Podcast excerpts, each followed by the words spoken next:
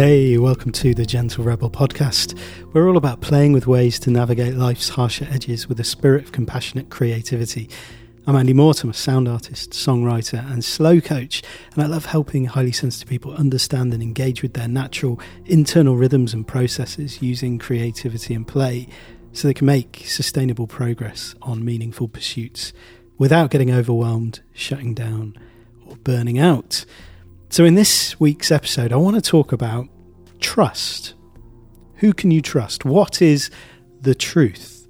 Um, these are questions that confront us in many areas of modern life. And in our September courtyard conversation, we talked about the importance of uh, trust during times and environments of uncertainty and change. Over the summer, I invited readers and listeners of the podcast to uh, answer some questions about our themes for the autumn. So, change, belonging, and serenity. Kind of wanted to to know more about what people are uh, dealing with at the moment, and the questions that people have, and the things that they'd uh, appreciate support some support around. And it kind of came through that a lot of people dealing with uncertainty and unpredictability uh, from the the kind of fast changing pace of the world right now and all these different expectations and pressures that just seem to be very ceaseless in the way that they um, come flowing into and through our lives. And so, um, as I was reflecting on, you know, how I wanted the month of change in September, so the theme of change in September, um, the the kind of stuff that I was going to create for that, I thought it'd be really great to have a courtyard conversation with Charlie Jones um, who is the co founder of Spaces for Listening alongside Bridget Russell, who um, I spoke to on the podcast a, a, little while ago. And Charlie leads a clinical psychology team in uh, Southmead Hospital in Bristol, here in the UK. Um, and he's passionate about developing systemic and relational approaches to working in healthcare and creating sustainable conditions for safe and honest conversations with colleagues um, and patients. And I thought he'd be great to have this conversation with, you know, with that background in a very changing environment. You know, a hospital in itself is a, is a very uh, transient place. Uh, and yeah, Charlie's someone who regularly inspires me um, with his uh, tweets, his gentle reflections about relational approaches to leadership um, in communication and change. And he often tweets about leading, being led with humility, trust, and integrity. Um, and his thoughts often carry this flavor of how would how do we connect with humanness in a world of systems and processes, uh, and how slowing down in the face of urgency can lead to better outcomes for everyone. You know, how do we create this space to listen to the needs beneath the noise, um, and what is the uncomfortable thing that we might need to do now in service of uh, a positive long term vision in accordance with um, the, the values that we want to bring to life. And so the aim of that conversation was really to explore our uh, human needs during times of change and how to create better conditions to, to kind of meet those needs, both for ourselves and, and other people around us. Um, also, ways unpredictability and uncertainty can get unnecessarily added to environments and seasons of uh, change, and how communication underpins trust and trust undergirds our confidence in facing and responding to the changes um, that we face. So I was reflecting after the conversation, um, um, kind of going back through some of it and and listening to, to what we talked about. Sometimes I, you know, when I'm in the midst of the conversation, uh, especially when I'm facilitating it, I can miss all sorts of things. Um, and there was a, a, part where we talked about uh, the origin of the word trust um, and how it relates to truth. And we were kind of thinking about, you know, how how does truth and trust how do they um, what role do they play when it comes to managing change and, and leading people in change, leading ourselves uh, through a period of change without with a sense of confidence um, and uh, yeah, with a with a kind of sustainable energy. And I hadn't actually realised that tree and truth come from the same etymological root uh, from the word deru, uh, which means firm, solid, steadfast. I mean, it makes complete sense when you think about it. Uh, trees can endure and are even strengthened by their exposure to adverse conditions. Um, so, like trust, truth, these things are they are they're sort of unshakable um, kind of entities, but they are also flexible, adaptable, and dependable uh, in that they can be blown over, but they will come back into position. They are lasting landmarks, places of rest, and homes for micro universes of life in all its beautiful weirdness. A tree has roots to anchor it in place, where it can absorb nutrients and water from the soil. The tree's trunk provides support, shape, and structure, delivering food between the leaves and the roots, and the leaves turn sunlight, water, and carbon dioxide into the glucose that it needs to stay healthy and strong. Um, and so, yeah, I was kind of reflecting on you know, I love a metaphor. if you know me, you know how much I love a good metaphor, uh, and even a bad metaphor. Um, but yeah, I was, I was kind of yeah thinking that that makes complete sense that these words come from the same place, um, and yeah, I, like the the fact that we often describe trust as something that we earn from people or something that is built.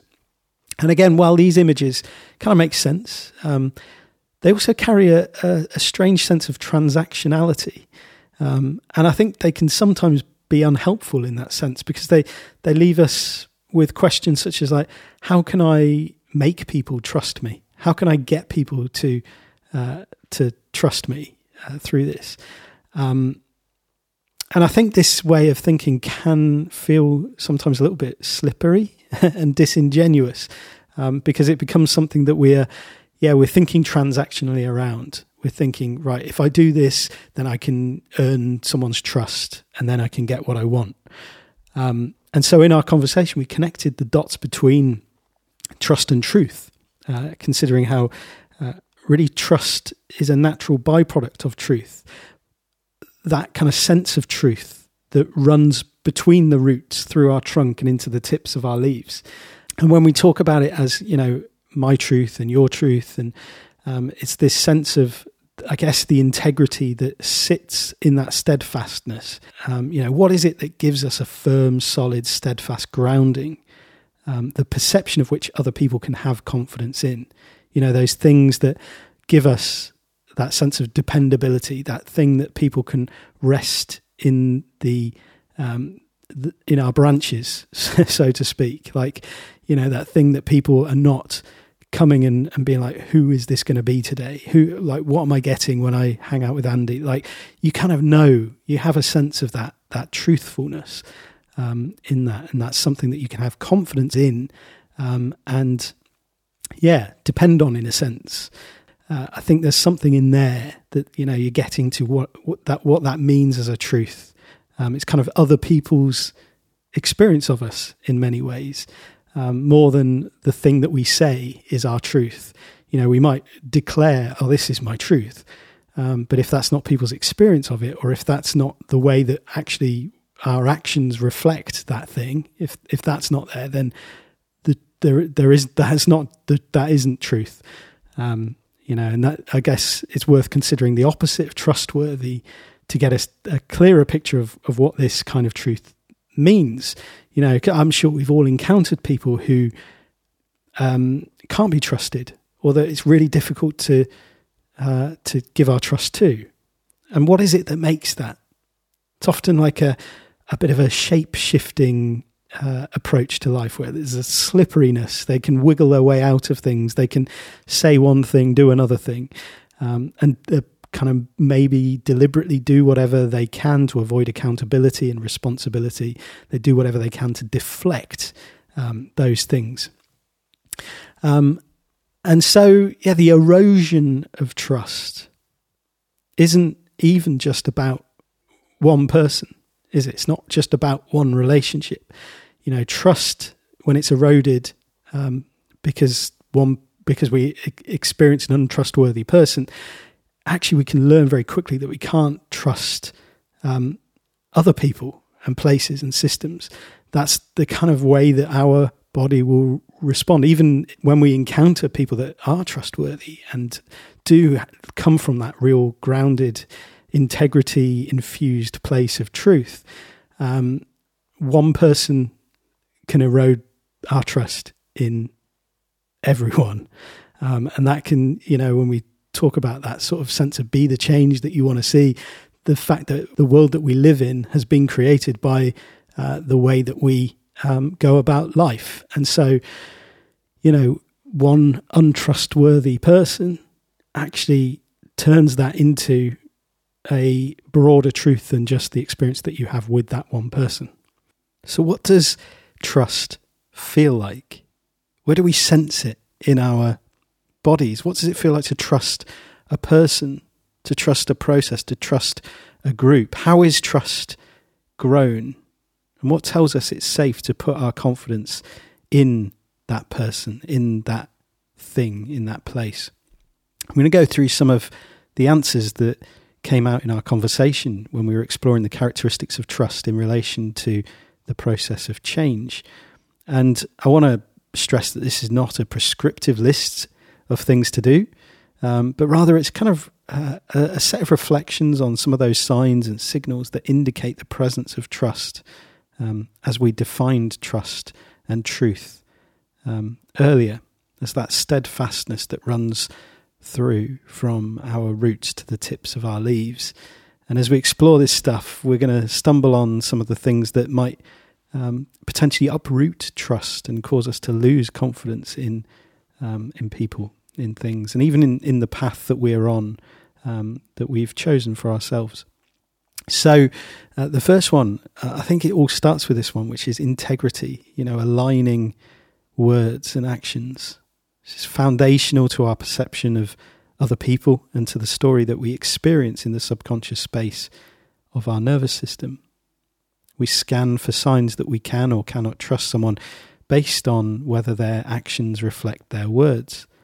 I was recently talking to somebody about uh, a an experience they had with a coach where uh, they really had an erosion of trust in that situation because um, what they had espoused as the values underpinning the coaching partnership turned out to be undermined in the way that they actually went about the coaching process itself. Um, and there's an underlying arrogance that says, I've got your best interests at heart. If you want to succeed, then you've got to trust me and do exactly what I tell you to do and don't question it. What do they think our best interests are? How have they made that value judgment? You know, does it reflect something that we have expressed as important to us? A set of values that we want to um, be uh, kind of held to? Are they helping us be accountable to our own authentic wishes? Or are they trying to do something else?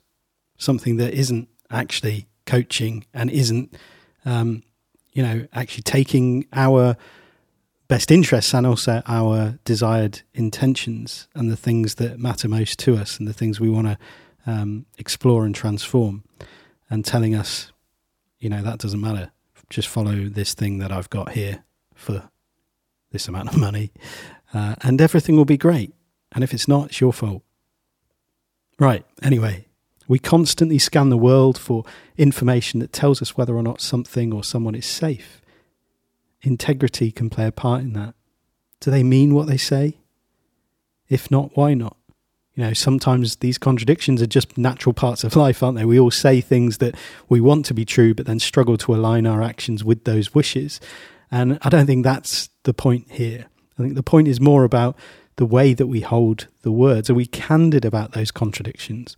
Or do we tell people in a way that makes them believe we are doing one thing while we then do another? Okay, secondly, trust grows through respect. I had a lovely email from Giselle in reply to one of my notes from a slow coach a little while ago. Um, and we had an exchange about the etymology of certain words like true, truth, tree. Um, and she shared how she'd been looking into the origin of the word respect and the idea that it simply means to look again. She says it suggests we can't have command over something we haven't seen clearly, and that seeing clearly requires repeating the process over and over again. She says it reminds her of the lesson of taming the fox from the little prince, where it's got nothing to do with some authoritarian notion of just do what I say because I'm the boss. You know, that kind of power imbalance of uh, domination and control. You know, the prince doesn't understand what the word tame means, and the fox explains it means to establish ties. It's this idea of connection, of seeing, of, you know, how I think of compassion, to actually do that respectful looking again, to hear what is being um, expressed, what is needed within this other person. You know, to, to really uh, to, to notice the need beneath the noise and the feelings that uh, kind of give an indication of what those needs are. Um, and I found this really interesting to consider. You know, to look again is to come back and see what is there. To respect someone is to seek to see, to hear, to seek to understand, not just once, but continually revisiting a person, coming afresh each time without assumptions and expectations that what was there before will still be true. I love the parallel with trust and leadership. You know, if all we see is the boss, it's difficult to hold genuine respect because we don't see the person beneath the label. The same if the boss says we should trust them because they are the boss. They're not respecting us. They're not respecting themselves. You know, how often does that happen? Self respect is lost because we become attached to the labels that shield us from truly seeing, accepting, and growing the self that sits beneath those masks. Another idea that came out of our courtyard conversation was the link between trust and patience. You know, it's hard to grow trust when we feel like we're in the way, or to grow trust with another person if we feel like they're in the way and we're trying to rush them through some kind of process. In our discussion, we talked about trusting those who lead through times of change. Are they patient with people? Do they recognize the time required for change to settle on the horizon and become integrated into the psyche of those they're leading? Or are they in a rush? Signs that they are rushing and impatiently forcing us to make the changes are smoothing over the rough edges, where in actual fact there is no change without some jagged elements. They might smooth over or dismiss concerns rather than holding space for them to be respected. Another sign of impatience might be sugarcoating, you know, it can seem like a gift to other people to put a gloss on things. Maybe it is helpful at times, and even if it doesn't explicitly erode trust, I'm not sure it ever truly builds it because it carries a sense of superficiality to it. What do I mean by sugarcoating? It's a word I think we often use in relation to the truth as a way of making a difficult truth somehow more palatable, telling someone something they won't want to hear, but doing it in a way that might elicit a slightly less reactive um, or emotional response, focusing on appeasement ahead of honesty. The question is who is the sugarcoating done for? The person delivering the news or the person receiving it? If the sugarcoating is done because I don't want you to hate me for saying it, we might end up with a more confusing and longer drawn out process. Sugarcoating and appeasement lead to misinformation, into taking the edge off, making promises that can't be fulfilled just to make it feel better in the moment of delivery, to offset the uh, the kind of accountability and the responsibility of what might come to some point down the line. You know, our future me can look after that. I'm not sure if sugarcoating ever helps the person receiving it, especially in the long run. You know, it's different from managing the way change is communicated in terms of a process of integration understanding that people need the right dots in a simple and understandable order so they can connect and make sense of things and sort of integrate in that way. You know, the best way to move into and through a season of change is often bit by bit, step by step. And it might take a bit longer than we want it to. But for trust to keep growing, time is usually a price worth paying. It might be tempting to rip off the plaster or smash down the dam and let the news come flowing freely but that may well leave the other person feeling completely unsafe and underwater. I know several people who are scared of swimming and scared of water because someone they trusted thought the best way to teach them how to swim was to push them in the deep end of a pool. Again, not only do those people make themselves very hard to trust in different areas going forward, they make everyone hard to trust. You know, those traumas are held in the nervous system. informing how we move through the world and who or what we allow ourselves to connect with. So, in this sense, trust is not uh, an active choice, a conscious decision that we're making. It's a pattern of connection and protection. When we've learned that people can be trusted, that's the world we encounter. And when we learn that people can't be trusted, that's the story our nervous system tells us whenever we experience uh, a sense of danger, whether that's around other people or in a particular environment or facing some kind of new situation. This takes us perfectly onto the next element of how trust grows accountability. I was thinking about the interesting depths within this word after we spoke about it. You know, we account for things in a variety of ways, don't we? We use this word um, in several contexts. Like when we account for an object, we essentially check to ensure that it's not missing. And if it is, we need to work out where it is and why it's not here. You know, its presence matters in this context. So, how does this relate to accountability in people? Um, uh, the the phrase "stand up and be counted" comes to mind. You know, if we were here, then we must be accounted for. Like, for example, if the fire alarm goes off and we're signed into the building, it's going to be noticed if we're not there when everyone's gathering at the meeting place. Checked off as safe or unaccounted for as missing. But the point is, I suppose, when we create, when we cause, when we catalyze things with the choices and the actions that we take, we also need to be present and responsible for what happens with those things, both now and maybe down the line. With strong and fair accountability structures, trust grows because we can be more confident that the other person will be making the best and most informed choice that they can in the present circumstances. But if we have no sense of accountability, there's really no need for due diligence and care. We have no common trunk around which trust uh, is growing and the shape shifting responsibility avoiding games can take place. Accountability requires us to know what it is that we are accounting for, to have a common language, a core set of values, and a common vision, something against which to balance the books. It's one of the reasons trust is, is often really hard to come by in the modern world as it is right now because we're all working with different moral compasses and ethical barometers a lot of the time. There are huge areas where there is no sense of accountability for deceit and misinformation. And there are areas where attempts are made to bring accountability to situations, people, and groups who weren't part of any agreement in the first place. Accountability requires a starting point of a shared agreement. Agreements give us a foundation on which to work. This is something that is an important part of the coaching process to come back to that. You know, if we've agreed to work on a particular thing together and you've told me how important it is to make progress in a certain direction that's important to you, we have an account to hold things to. If I haven't taken the time to figure that agreement out with you, if I don't know what you want from this partnership, I'm more likely to hold you to the standards of my own account, which doesn't belong to you and shouldn't belong to you. It's not yours, but it will leave you thinking, like, what's wrong with you, Andy? You're charging me for something I really don't care about. Um, and yeah, so I'm going to uh, talk a little bit more about this idea of accountability in a future episode because I think it's a really important thing to reflect on.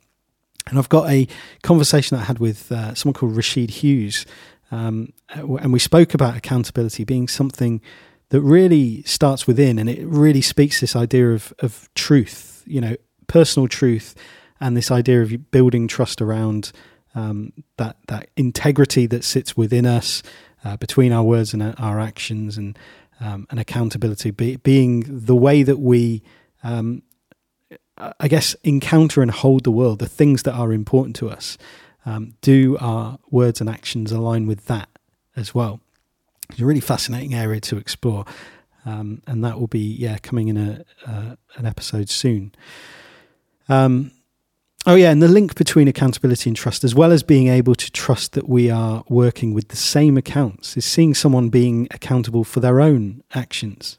There is something trust nurturing about someone taking responsibility for mistakes and owning problems and changing their mind in light of new information.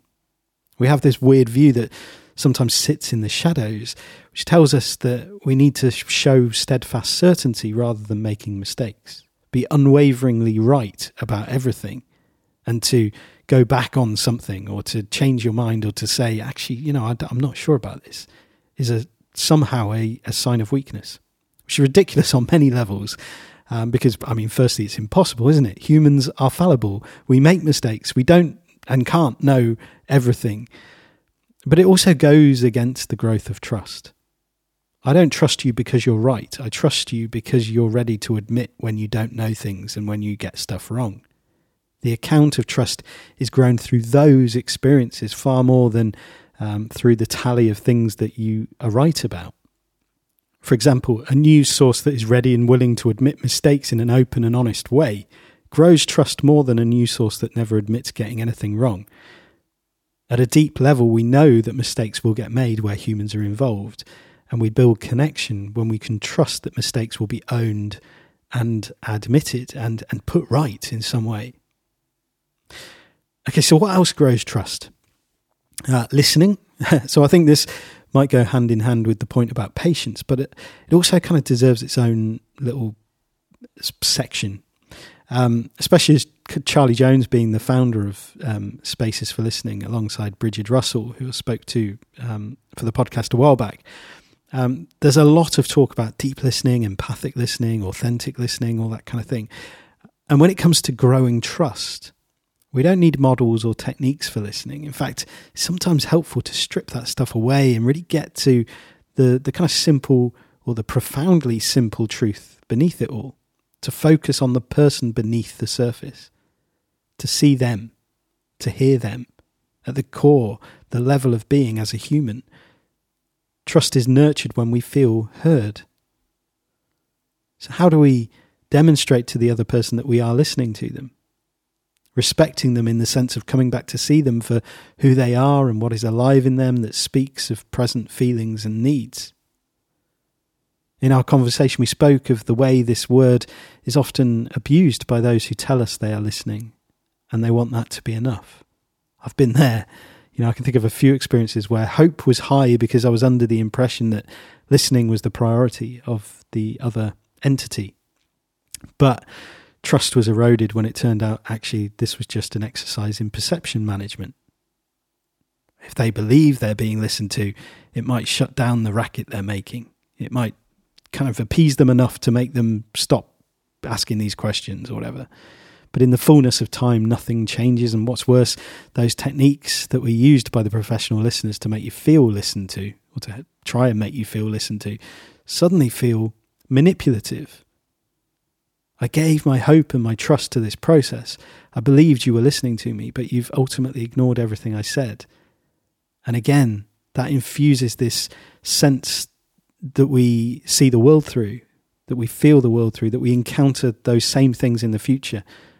And we learn not to trust things that actually we might be able to trust. Listening only builds trust when you actually listen. Listening goes beyond this moment It's part of an equation with change, something is invited to shift. In many cases, action must be taken in order to show, to provide evidence that you heard, that you care, that you respect the person, not simply as a representative of a group that you can later say, well, we, you know, we sat down and listened to the concerns of such and such a community the way to erode trust, hold a press conference to show it was a performative, not a transformative exercise. Um, okay, trust is also grown through encouragement. So, encouragement meaning to instill courage in a person by reinforcing the strengths of their character with evidence based feedback. To be grateful and appreciative of who someone is rather than simply what they do. This could take us down the road of praise and rewards as a way to erode trust as well, which is probably something worth exploring because we might think that we build trust by rewarding positive actions and praising people for doing good stuff, whatever. But there is a lot of research that points to the opposite of that being true. I'm not going to go into that here, but the, the book Punished by Rewards by Alfie Kohn is a, a good starting point if you're interested in um, having a look at that um, that stuff. encouragement is different from praise because it focuses on the truth of someone's character and it's completely subjective to the person sharing it. So it can't be rejected or argued with. We can recognize the difference because, you know, praise can often just be shrugged off or rejected by the person receiving it. You did a great job. How can we respond to that? Thanks. Cool. Glad you thought so. Or, no, I didn't. I mean, that one's generic enough that we can say it even if we have no idea what job they did. You know, I've heard that from many bosses over the years. It's like, no, you weren't there. You have no idea that I did a good job or not. Um, but we can get more specific. Okay, you did a great job with the presentation. You delivered it beautifully, and we've already had 20 sales as a result of it. Well done. Um, you know, that might feel good to hear. It, it does feel good to receive praise. But there's conditionality to it, and it kind of requires us to do something in order to receive it. So when it comes to trust, I feel my job is safe. I can trust in my boss's confidence if I can keep delivering better and better presentations. So praise ties us to praise as the reward, and according to research, can actually diminish our intrinsic motivation. It makes us more competitive and less collaborative and cooperative. If I do good work because I receive praise, then I'm really chasing the praise rather than the good work. I swap a deep inner motivation and sense of purpose for an extrinsically placed motivation. I want recognition, otherwise, there's no point doing the thing in the first place. Encouragement is appreciation of being, noticing what sits between the lines and beneath the doing. It's underpinned by a sense of belonging because of who we are because that we are before we're looking at what we've done. So it connects us with something deeper than the surface. It's kind of hard to give examples of encouragement. And I think that's because it's something that is so unprescriptive. It's some, something that is so authentic and, and of a moment and of a an encounter that we have with people. But I guess fundamentally encouragement is something that is owned by the giver of it. You can't say, no, you don't, if I tell you something um, I appreciate about you. And you can't say, no, you weren't, if I say, I was really moved by noticing this thing about you. Um, you know, it's something that is just really felt, really subjectively experienced. Um, and it doesn't have a sense of any ulterior motive. There's no sense of manipulation. It's something we can um, we just, I guess, instinctively and intuitively are able to um, see as authentic and genuine versus something that's designed to manipulate. And the next thing that helps trust grow is bravery. Um, so Charlie wrote on Twitter, it was, uh, I think, the day before we had the courtyard conversation. Uh, Charlie Jones wrote, Met with someone today about a system change coming to our team. To be honest, my initial sense was to resist what felt like a threat. But to my surprise, I found myself trusting her. She listened and welcomed my concerns. I found her humble and sincere. I felt heard, and it made such a difference. So, this was a, another really interesting point that Charlie raised in the conversation that trust is grown when really people um, have the, the bravery um, to say uncomfortable things. And he shared this story of the training that he was part of and um, the the interactions that he had with that trainer were were not th- those sugarcoating um, things that we talked about earlier. Um, and he he announced at the start of the session that he was in a negative energy, he was feeling distracted. Um, and again, these are not necessarily textbook ways to nurture trust, but because you can't follow a script. It's it's about you know just allowing the, that that true honesty um, and transparency of like where you are at at the beginning of this session, for example. Um, but there is something about the courage to be honest about feelings like that. Even if it seems jarring in the moment to the other person, it might be like, oh, okay, fair enough. Um, but it can foster a deeper sense of trust over time because it's like you didn't need to say that. Um, and actually, you, saying that was, was quite risky. you didn't know how I would react to that. You didn't know how I would feel about that. Um, and at that deeper level, whether you are consciously aware of it as that person receiving those words, trust is grown because I, I know actually I can trust this person to say uncomfortable things.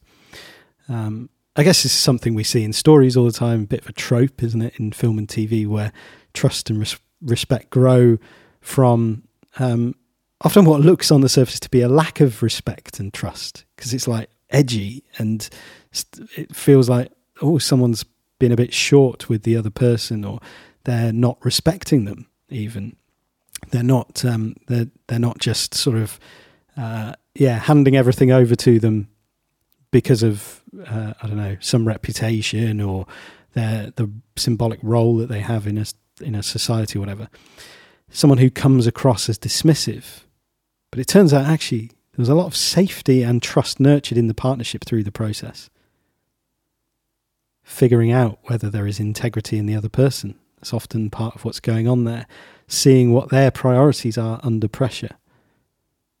Um, and I'd like to add here that, you know, the safety of humour is a point of trust. Certainly true for me, where trust is grown and I'm aware of trust being grown when I can joke around with the other person and kind of engage in um, a bit of banter with them without either of us taking it as an insult or, you know, feeling unsafe in, in what might the other person might do as a result of hearing um, or kind of encountering the way that we're um, yeah given a bit of back and forth. Like it's a real sign of respect and a sign of um, of trust and affection I think a lot of the time and it's a really difficult thing to articulate because it does look different in every relationship and it's not always done very well uh, but I recognize that I trust someone when I feel safe to say something cheeky to them, and vice versa.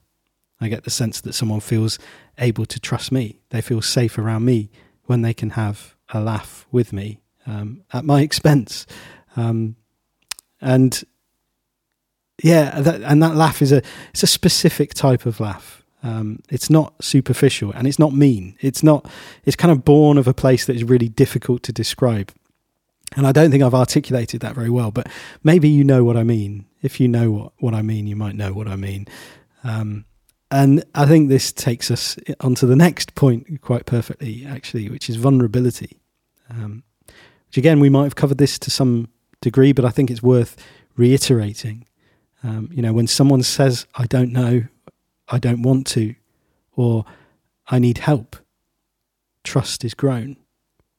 And solid boundaries help people trust us. When we know where someone's boundaries are, we're free in the confidence that we'll, um, that they're, they're going to tell us if we overstep them. And that's a freeing place to be. It's like the opposite of that kind of proverbial walking on eggshells around someone where you're like, I don't know where the boundaries are here. I just know that anything could tip them over the edge. Um, and obviously, th- this is one side of the trust equation, the other side being the respect the other person has for the boundaries. But if someone doesn't respect them, there's a quick and simple filter. Okay, there's no trust in this relationship yet. That's helpful to know. This vulnerability factor is one of the biggest things for me when it comes to perceiving whether or not to trust someone. And it leads to the final point I want to make, which is safety to fail. You know, trust grows when I'm aware that even if this goes wrong, I will be fundamentally okay on the other side of it because this person won't leave me high and dry, or there is something in this uh, environment or in this organization or whatever it is uh, that holds me, that ha- that gives that sort of sense of safety from below. Someone who can admit they don't know, someone who acknowledges mistakes, asks you to stop doing something and is happy to ask for help, is someone who is more likely to be aware and flexible and open to learning. They're less likely to take high risk actions in order to save face, and they will take responsibilities for sorting out any issues on the other side rather than blaming, scapegoating, and running away from accountability. When we can trust in other people to the point where it feels safe to make mistakes and fail, we're free to grow in more meaningful ways. So, trust underpins everything when it comes to becoming more of who we are. Trust in others, trust that others can have in us.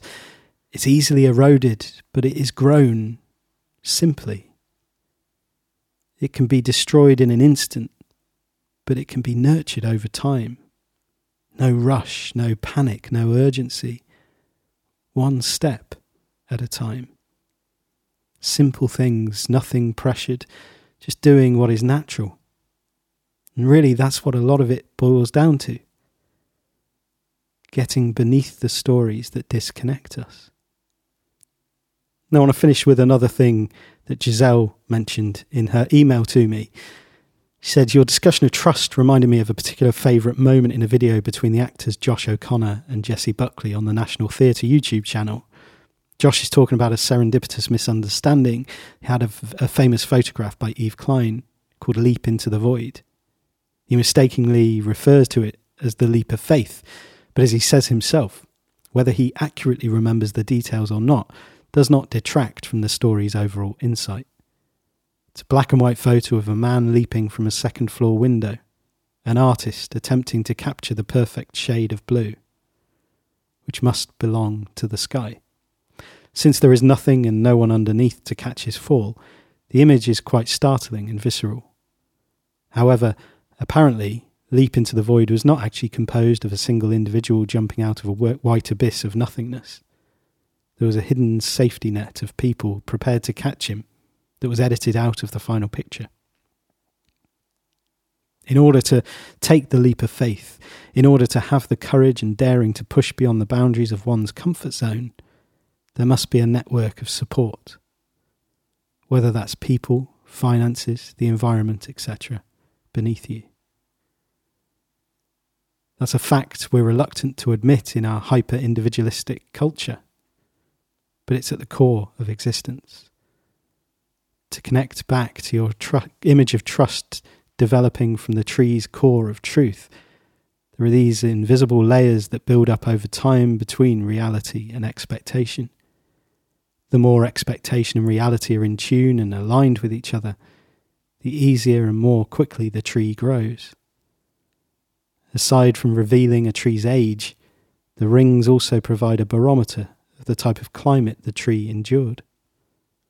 Both the gifts the tree received and the pains it endured are all intricately recorded, but hidden away from the naked eye.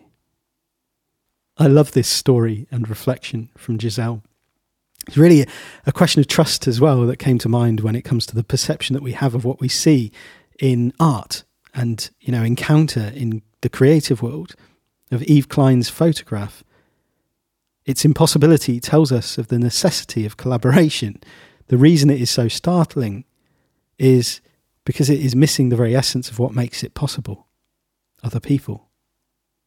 Those holding the tarpaulin below, those he trusted to keep the secret and who did until uh, apparently 50 years later when the truth was, was kind of revealed officially. But less like the deception of a lie than the secret of an illusion, there's something beautiful about confrontation with creative magic to witness the absurd, the strange, the beautiful, and to sit with the feeling it evokes and confronts us with, rather than obsessing over the question of how this was done. And if we find out this was not done like in the way that it looks like it was done, there is somehow some deception that must be um, kind of called out and revealed. You know, there might be a time for learning such things, but it does nothing in service of the part we play in relation to the art. It's like magic itself, isn't it? Like like an illusionist. You know, obviously they are concealing things from us, and that's the point. You know, this concealment is an invitation to see things differently, to shake up the way that we experience the world in a kind of default sense. And like any creative encounter, it brings us face to face with something um, a question within ourselves, a confrontation with truth, with with what it is that we trust within ourselves as well. And so if we then default to this thing of like, I need to understand it, I need to know exactly how this was done, and I need that big reveal.